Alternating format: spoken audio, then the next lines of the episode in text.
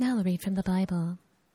Today's passage is from Matthew chapter 18 verses 28 chapter 1 verses 18 through 25. Now I'll read. This is how the birth of Jesus the Messiah came about. His mother Mary was pledged to be married to Joseph, but before they came together, she was found to be pregnant through the Holy Spirit. Because Joseph, her husband, was faithful to the law and yet did not want to expose her to public disgrace, he had in mind to divorce her quietly. But after he had considered this, an angel of the Lord appeared to him in a dream and said, Joseph, son of David, do not be afraid to take Mary home as your wife, because what is conceived in her is from the Holy Spirit. She will give birth to a son, and you are to give him the name Jesus, because he will save his people from their sins. All this took place to fulfill what the Lord had said through the prophet. The virgin will conceive and give birth to a son, and they will call him Emmanuel, which means God is with us. When Joseph woke up, he did what the angel of the Lord had commanded him and took Mary home as his wife.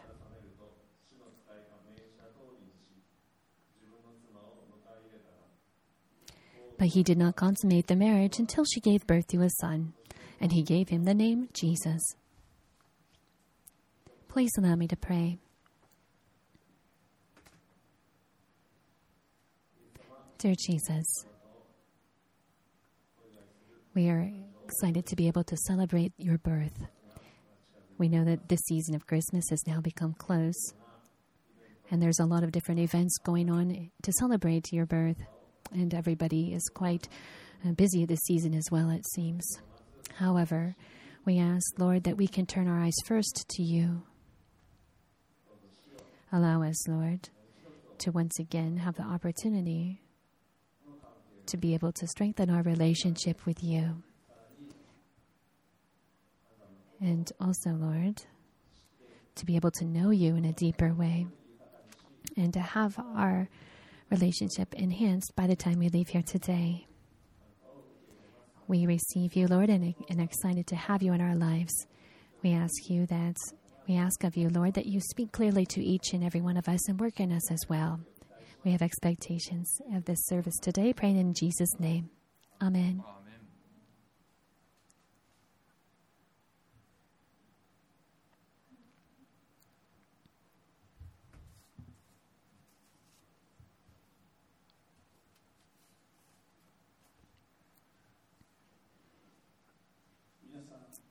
Good morning, everyone. Last night, we successfully completed the Joyful Christmas event that the church puts on annually. There were over 800 uh, people in the audience, and that was really great. There was a lot of staff that helped out, and they've been preparing for like over a year for this event, and I appreciate all the hard work they've put in. There's a lot of people also who were performing and a lot of people working behind the scenes as well and doing all kinds of other volunteer work to make it possible. And I would like to express my gratitude and blessing to you as well. It's still Christmas season, so I encourage you to use this opportunity to be able to reach out to a lot of people and show them and tell them about Jesus Christ. Today, we're going to be actually going over a Christmas passage in the Bible. This year is 2022, right? So maybe you're familiar with the euro, the currency, and it's been in uh, use for 20 years now. There's a Crayon Shinchan Japanese animation that's been uh, in existence for 30 years and hasn't made much progress. And maybe you remember the Okinawa reversion, the reversion of diplomatic ties between Japan and China, and that celebrates 50th year this year. And it's been 150 years since the railway system has been established in Japan. So this uh, year has been actually a year to celebrate uh, all kinds of different events and uh, commemoration, commemoration dates and times. However, there's one thing that is celebrated every single year, not just on milestone years, and that's Christmas around the world. There's around 208 countries it's said to be in existence, but it is also said that over 150 some of those countries actually celebrate Christmas. So, why is it that so many people celebrate Christmas around the world every single year? Well, you have to think about it and realize that it really must be impacting people's hearts in order to have such an impact. And that's what we can learn about today from the Bible passage we're looking at. Of course, Christians are very well aware of this, but others may not be. If you want to know about the meaning of Christmas in just like one simple concept, it's that God came to the world in the form of a human. And so, this God we're talking about is I, what I always say is not a God that humans have created. It's not a God that humans have created with their own hands. Rather, it's the God that has created humans. In other words, the creator of God. He is the one who has been the cause of everything, the start of everything. And He is the ruler and reigner of all of us, including our souls. For that reason, when we look at the space, outer space, and the nature, we know that these are works of God, and we can see that it's filled with His wisdom. Humans sometimes receive, uh, in, guess, base things off of God's wisdom and put them into their practical lives. For example, are you for? Do you know the term military rations? It's a Japanese joke, sorry. Um, so, this military ra- rations, this uh, phrase is actually referring to the food supply for people in the military. So, there's the Navy and the Air Force and uh, Army, right? And the Navy and Air Base, Air Force have bases, or on the ship, they have a kitchen, and so they can always have their food source with them. They can usually eat warm meals because of this. However, the army is different because as soon as a war begins, they are out on the field. And as they're out on the field, they don't have the opportunity to just come home for dinner or come home for lunch. They have to take their food with them.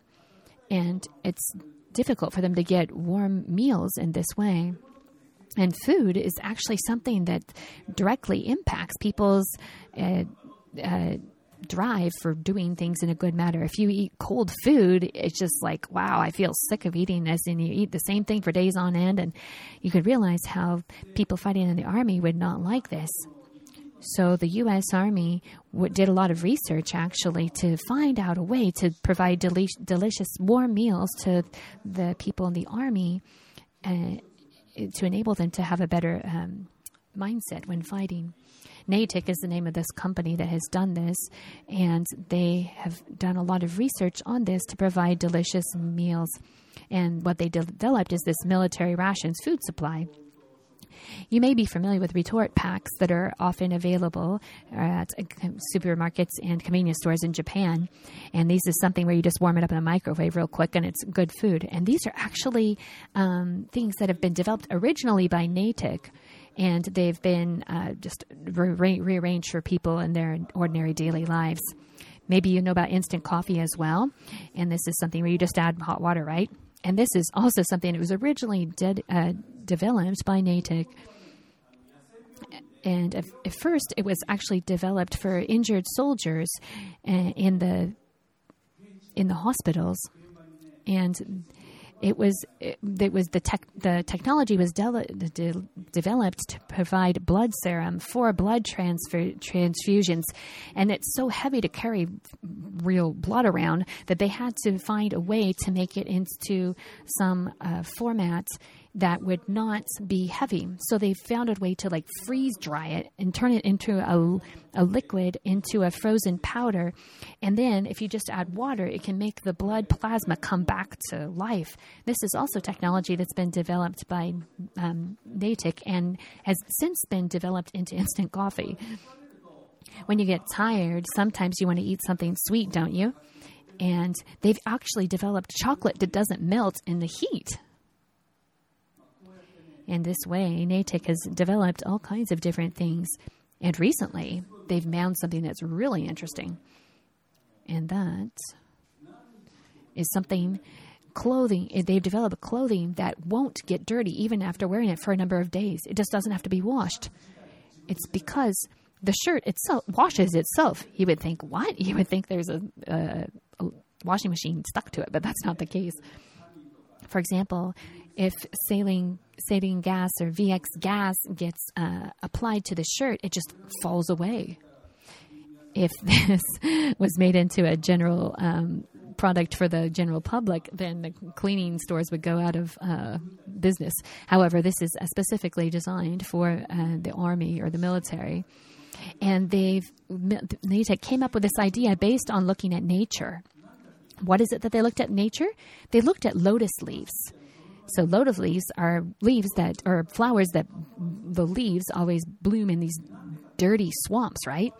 And if you look at the, the surface of them, they have countless soft protrusions in there that allow the dirty water that possibly gets on it to just fall right off of it.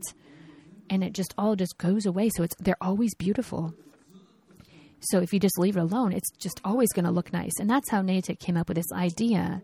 And it's called the lotus um, effect and that's how they've used it in their military clothing designs. It makes something very it makes the clothing clean, and you don't have to wash it. So that's pretty amazing. And the scientists who designed this, of course, had to you know come up with a lot of technology and things on their own. But the design itself was based off of nature. And because there was a design there, you can realize there had to be a designer. And the designer is who we are referring to as God, the creator in the Bible in the na- in nature, people have also come up with other ideas. For example, um, injections that don't hurt using needles that are very very fine.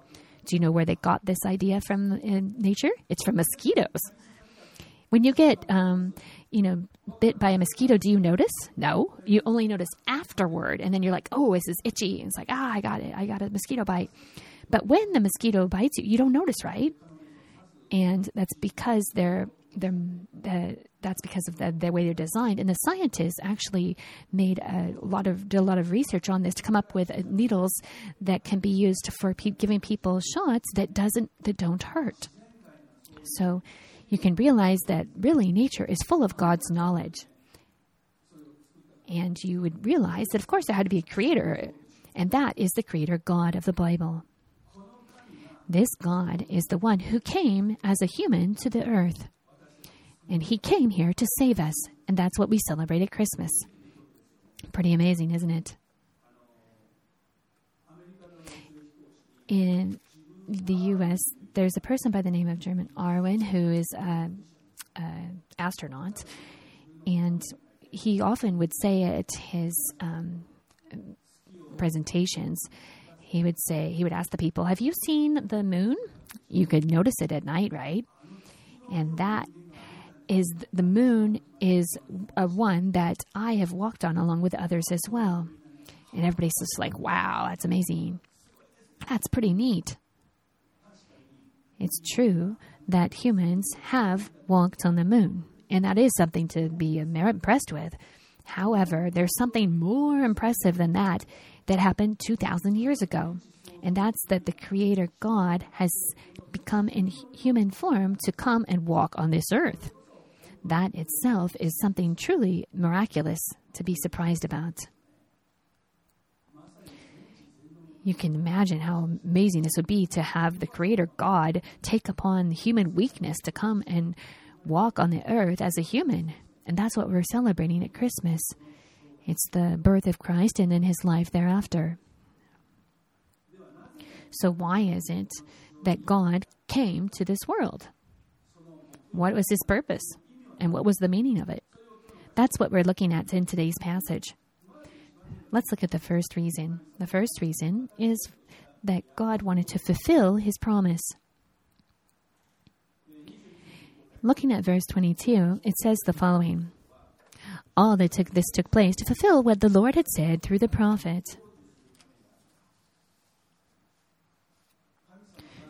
God had sent prophets earlier to prophesy content which he was going to fulfill through Jesus the Savior.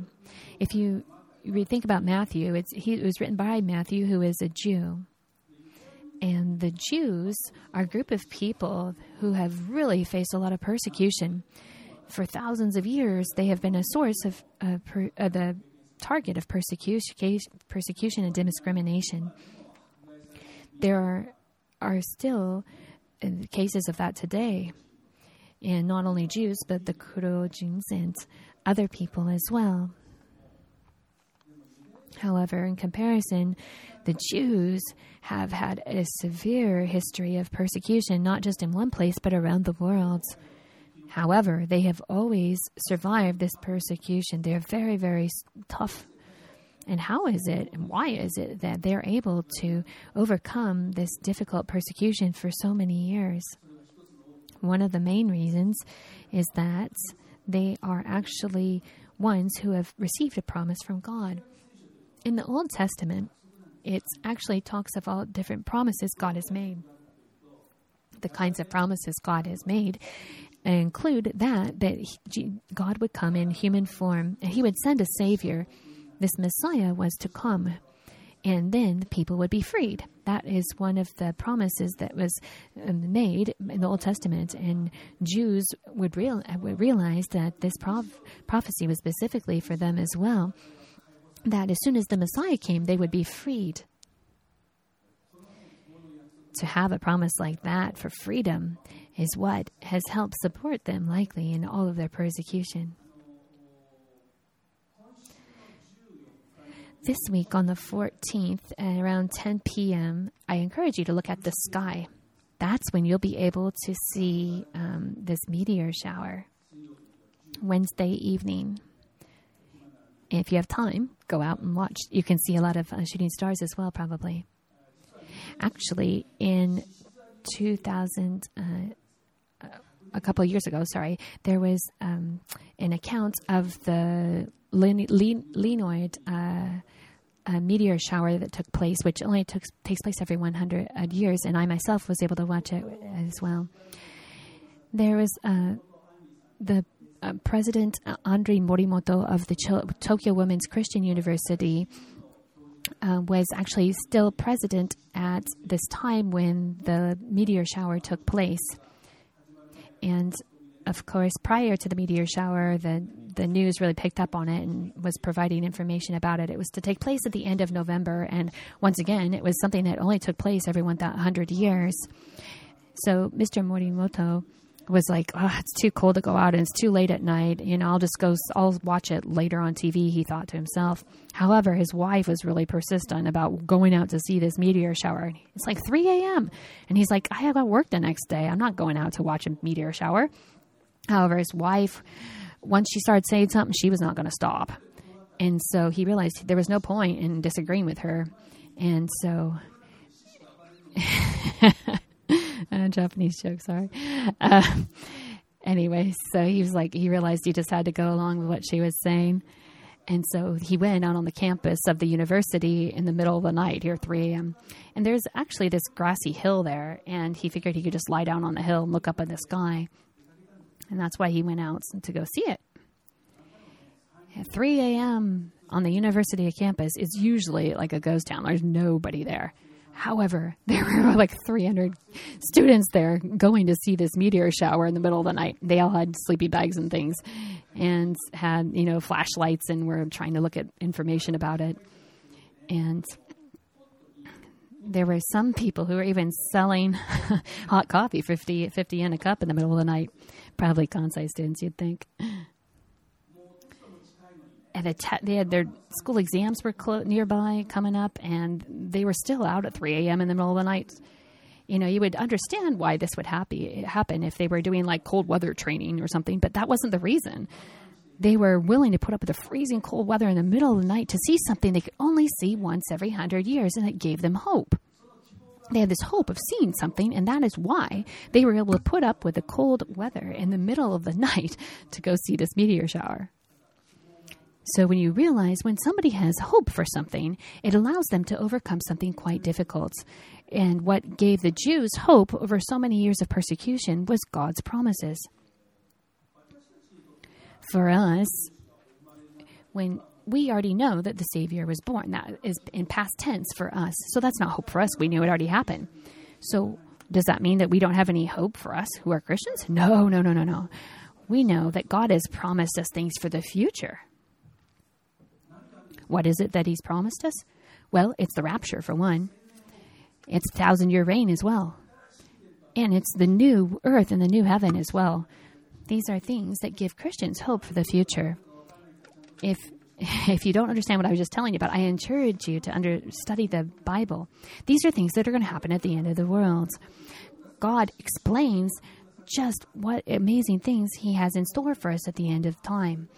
And if you read the Bible and understand about it, you can realize you can be encouraged to overcome what difficulties you're facing today. We're actually going through the book of Revelation here in Sunday services every other week, and it's prophesying, prophesying about the end times. If you haven't heard any of the series, I encourage you to listen to it. When you hear about it, you'll realize, oh my gosh, wow, God has these amazing plans for us in the future and promises. And when you have these, uh, have this hope in your life, it'll give you encouragement. So why is it that God has this thousand year reign in place? Or why is it He's promised these things? He has this plan that's amazing. So what people believe in is something that determines uh, how intelligent they are in a way, in a sense. You, you're not going to believe in somebody who's false, be who you know, because they're just you know they're just lying all the time, right? somebody who like only says three true things amongst a thousand things. However, if you realize that there is there are some people who are just like always right on and always fulfilling their what they say they'll do, you would realize you wouldn't doubt them if they said something. And this is the true about God. He never fails to fulfill his promises. Jesus Christ did come to this earth. There's some people who say, Well, I I just don't believe in anybody or anything. And you know, that's really unfortunate. However, it's also unfortunate. There are some people who believe in things that they shouldn't be believing in. They're foolish. They're believing in pe- fake phone, prank phone calls and so on, or you know, phone calls trying to get your money or something. People who believe in things don't believe in anything are foolish, and those people who believe in things that they shouldn't believe in, it's, it's almost even worse. People who are really smart believe in that which should be believed in. They believe in the truth. And what you can truly believe in is God. He has 100% truth. And in order to fulfill his promise, he sent the uh, Savior to this earth. The second purpose for uh, Jesus Christ's birth is for God to be called Emmanuel. Emmanuel means God with us. God has came down from heaven and he didn't come down to just say to us, good luck, hang in there he came to be with us. He, that's his desire. He came because he wanted to experience the different joy and pain and everything we go through with us together, and he came in the form of a human. So, if there's somebody you love, you always want to be with them, right? That's the heart God has for all humans. There's uh, one person who went to consult a counselor and said, you know, my friend is really down, and I, I don't, I don't know how to encourage them. And they, they really just aren't looking great. You know, is there anything I can say to them that's going to give them some encouragement? What, what should I tell them that would be helpful? So that's what he was asking the counselor. And the counselor said to him, well, if if person's down and the more they're down, it's actually better. The, the, it's better you don't say anything of encouragement to them because it actually just it gets them more upset and more hurt. So it's actually better not to say anything at all, just to be quiet and be with them. That's the best you can do for them. But this person's like, no, no, no, no, no. But like, I get that, but like, I really want to say something that's going to encourage them. And so the counselor said, well, if you really want to say something to them, I would encourage you to say something like this. There's different times when you've been down before, right? And at those times, I'd like you to think about who it was that was with you at those times. The reason being is that in our lives, we too, we all get feel down and have difficult times in our lives, but we're here today, right? It's likely because somebody was there with us, somebody was able to help us, and it, we realized that we were not alone. And once you realize this, you can realize that okay, I've got it this time too. There's some pe- some people around me supporting me, and I'm not alone in this. And then when you have that, you can be encouraged. So that's why you, if it's best, if you can like think back on other times when you were feeling down and think about it, and then that will help give you encouragement for the present situation you're facing. When you realize that you're not alone, you know, I mean, of course, when you are down, you start thinking about yourself and yourself only and get really, really negative. However, when you change your perspective just slightly, even, you realize that, oh, there was somebody there who was like helping me at this time in my past. And then you can realize, oh, I'm still not alone. My family's here, my friends are here, and other people to support me. And this will give you um, positive uh, image to look forward if you really think, well, there was nobody there last time, there was nobody this time, then um, I really re- ask you to reconsider and think about it because God is always there. God is aware of our pain and our difficulties and our hurts, and He is willing to walk with us through them. The reason why is that He wants to be called, and is called Emmanuel, God with us. He is aware of our pain and hardship, and He wants to walk with us because he understands what it is that we're going through. That's the second reason he came. The third reason that Jesus came is in verse 21. She will give birth to a son, and you are to give him the name Jesus because he will save his people from their sins. In other words, the third reason is that Jesus came to save us from our sin. Sin is something it, sin is not something that is just a criminal act. People who come to church for the first time sometimes are confused because you know, the Bible says that all people have sinned, and so when they think, hear that, they're like, "Whoa! Everybody at church is is is a criminal," and they start getting the wrong impression. However, the the definition of sin in the Bible is uh, kind of different than that in the world out there.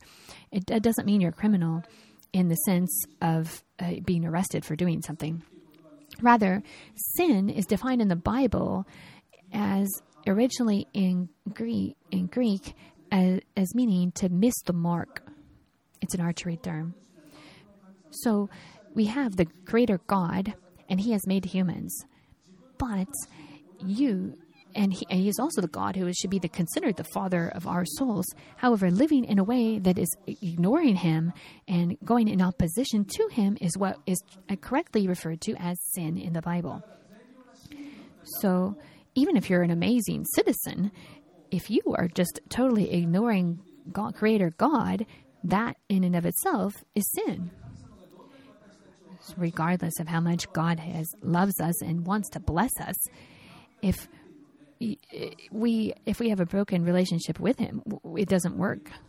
So, for example, let's think about if it's raining outside and you're given a bucket and you're told, go get rain in the bucket. What would you do? You would turn the bucket facing so the rain would go up, right? You wouldn't turn it upside down or sideways, would you? You and come back and say, I didn't get any water. You'd be like, you're stupid. You got to have the bucket facing up, right? So the um, bucket the, the direction the bucket is facing is what's important. And that is the same with our hearts. Our hearts need to be facing God. And in doing so, we can receive his blessings. If we turn our hearts in a direction other than that of God, then the blessings just go a different way. If we turn our hearts upside down and sideways, that means sin. This relationship, this broken relationship with God, has to be restored. And this was restored through Jesus Christ. That is what's referred to as salvation he has come to restore this broken relationship. He is aware of this sin. He was aware of this sin, and he took all of our sin upon himself on a cross. And in this way, he has corrected or fixed this problem through his death and resurrection on the cross. If this hadn't happened, we would still have no help for a restored relationship with God. There's a foundation called the Nippon Foundation. It's a social innovation hub and was formerly known as the Japan Shipbuilding Industry Foundation. And this is developed by the Motorboat Association. And they actually have pro- uh, they donate their raising profits uh, for charitable work. They have a lot of money. And the the former or original um, president was by the name of Ryoichi Sasakawa, and a while ago, they actually had this commercial on TV. If you're a little bit older, you might actually remember it. He was this past president was walking along with children, and saying the world is a family, humanity are all siblings. So it's a really good phrase, right? The world is a family. That's that's a good thing, right? And then of course, then everybody's just brothers and sisters. And so, you know, we don't need wars and so on because everybody's just family. So it's really nice words. You know, all humanity's one. And he was walking, you know, walking with children saying this in the commercial. So this was the first commercial. The second commercial was slightly different. And he was also with the children. And and they were clapping these wooden clappers and parading around and they saying, "Be sure to lock your door. Be careful of fire." So, lock your door and be careful of fire. And they clap these things. And so somebody, this this uh, British journalist who saw these two commercials thought, "This is crazy. This is crazy. Why Japanese people are crazy? Why would they come up with this?" And so we asked, "What's crazy about it?" He said, "Well." In the first uh, commercial, you're saying that everybody's in a family, and every so why do you need to lock your door if everybody's a family member? you would only lock your door if there were robbers, right? So if everybody's so friendly and family like, then why would you need to lock your door? So if you think about it, that's true. But that's the reality is that there are evil people out there and that your home, which should be the best, safest place, sometimes is the opposite. For example, in Japan, there are all different types of murders, the serious crimes that take place around Japan, and half of the murders in Japan actually happen within the people's families. Parents kill their par- parents kill their children, children kill their par- kill their parents. It's terrible. You would think that these people should be the ones who love each other most, and they're killing each other. And one of the terrible um, instances of this actually happened uh, several years ago in Japan, in Miyazaki Prefecture. There was a father who stabbed his wife with a knife and killed her, and his wife's um, mother, uh, his mother-in-law, killed killed her and then strangled his five-month-old son. The father did this. Why did this happen? Well, first, um, he and his wife and son were living together fine, and then the wife's mom moved in, and the mom was not the greatest person, and kept telling her her daughter's son, "You're the reason why you're so financially unstable is you're not able to work well. You go should go do work longer. You shouldn't be you know taking off Saturdays and Sundays. You should be doing extra work." And the wife uh, started to go along with what her mom was saying and so the husband would come home tired, and he, they would he would have dinner for him, and they'd be like, "Just go get your own food." He would go to go get take a bath, and they already have the bath water gone. And his son even started to ignore him, and this continued for three years, and he couldn't take it anymore. He's like, "I can't get out of this." And so, one night, he grabbed a knife from the kitchen and stabbed his wife, and then hammer used a hammer to kill his her mother and then strangled his son. That's just terrible. You would, that's the place where people should be most loving each other, and it was terrible. I hope your situation's not that bad, but you may realize that even if you live in a nice family, there may be people in your um, community or neighborhood where the husband doesn't love the wife or the wife doesn't respect the husband. there would be some things that people wouldn't tell anyone else, but then they just ramble it off to others. And some things people would say terrible things to their family members, never to anyone else. A family is the one where people should express love the most, and that's not happening in all cases, and that's because of sin.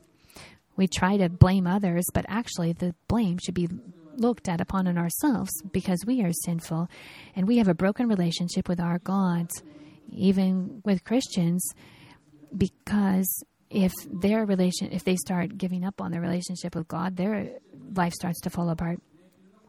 Of course, first you have a good uh, intentions and maybe get a counselor and uh, or try to get away from others for a bit uh, a bit of time. However, if you don't restore your relationship with God, it may be all in vain.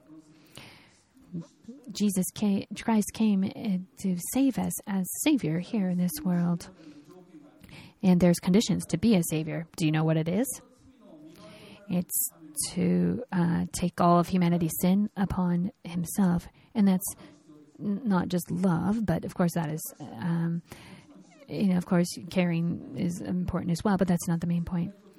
The, the condition is purity. The only one that could do this is someone who is 100% pure and never ha- never sinned. And there are no um, people have never sinned other than Jesus Christ.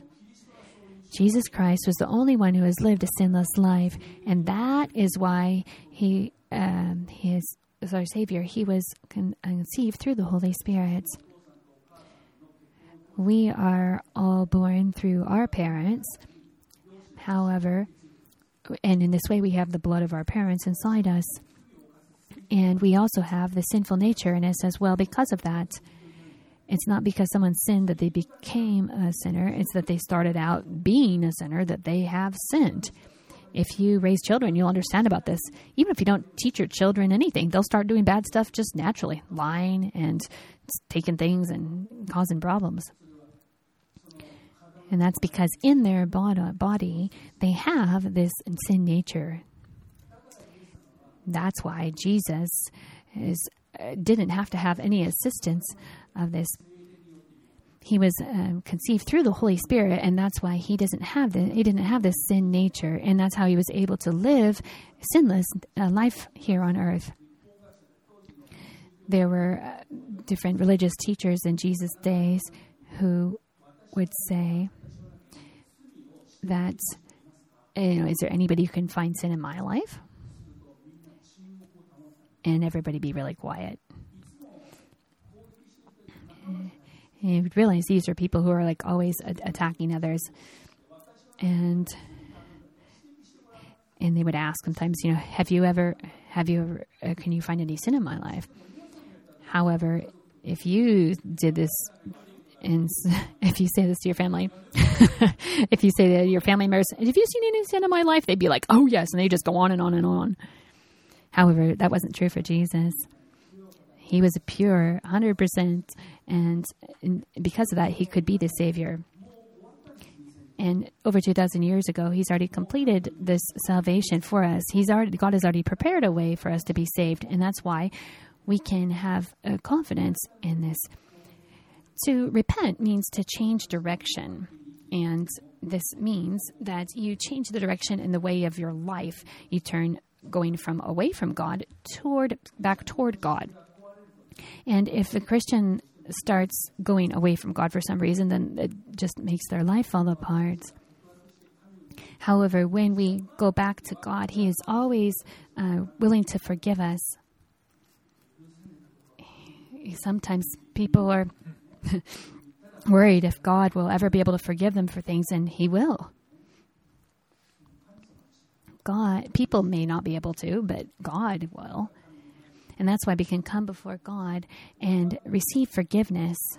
And then that can be uh, shown through our hearts and allow you to move forward in a positive way. God's promises are, and, the promise of peace are truly amazing.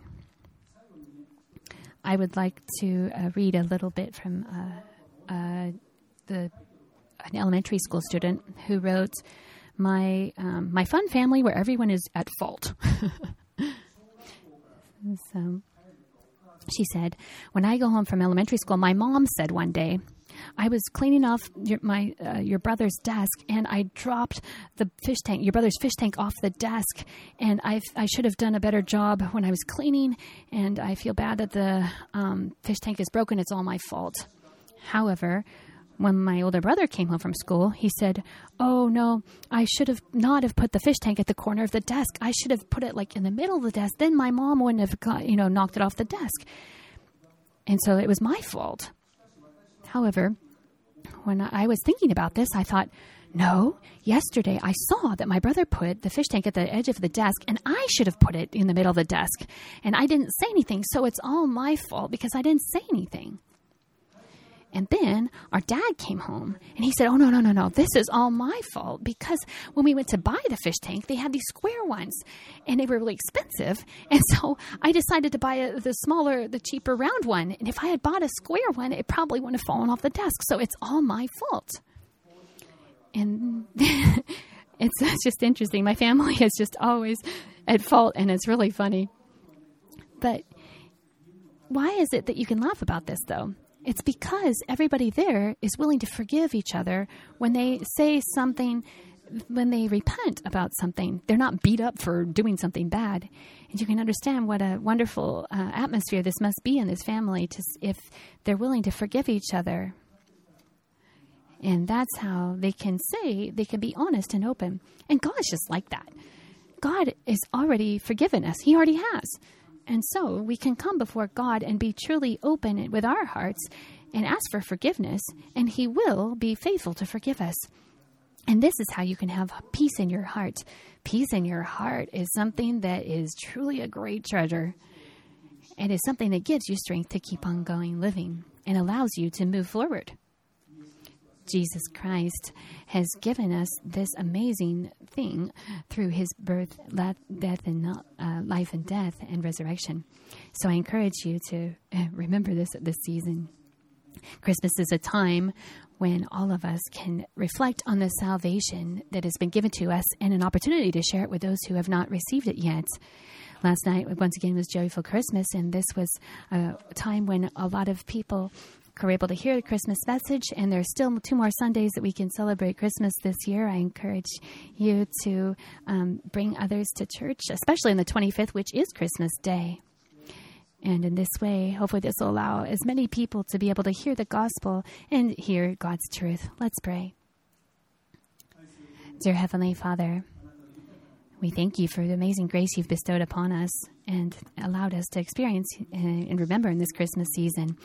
And this isn't something we just celebrate at this time of year, but because it's a fact that we can celebrate it at all times, that you came in the form of a human to this earth. And we can realize that you have truly made our lives enriched and through what you have done.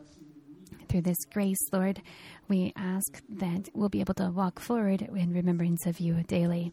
Allow us, Lord, to be able to share the gospel with those who are still walking in darkness who don't know your truth at this time. Allow us, Lord, to be able to share your life with these people. Even though we're weak and broken, Lord, we ask that you use us. We pray in the name of our Lord, Jesus Christ. Amen. Now we'll have a moment to pray in silence.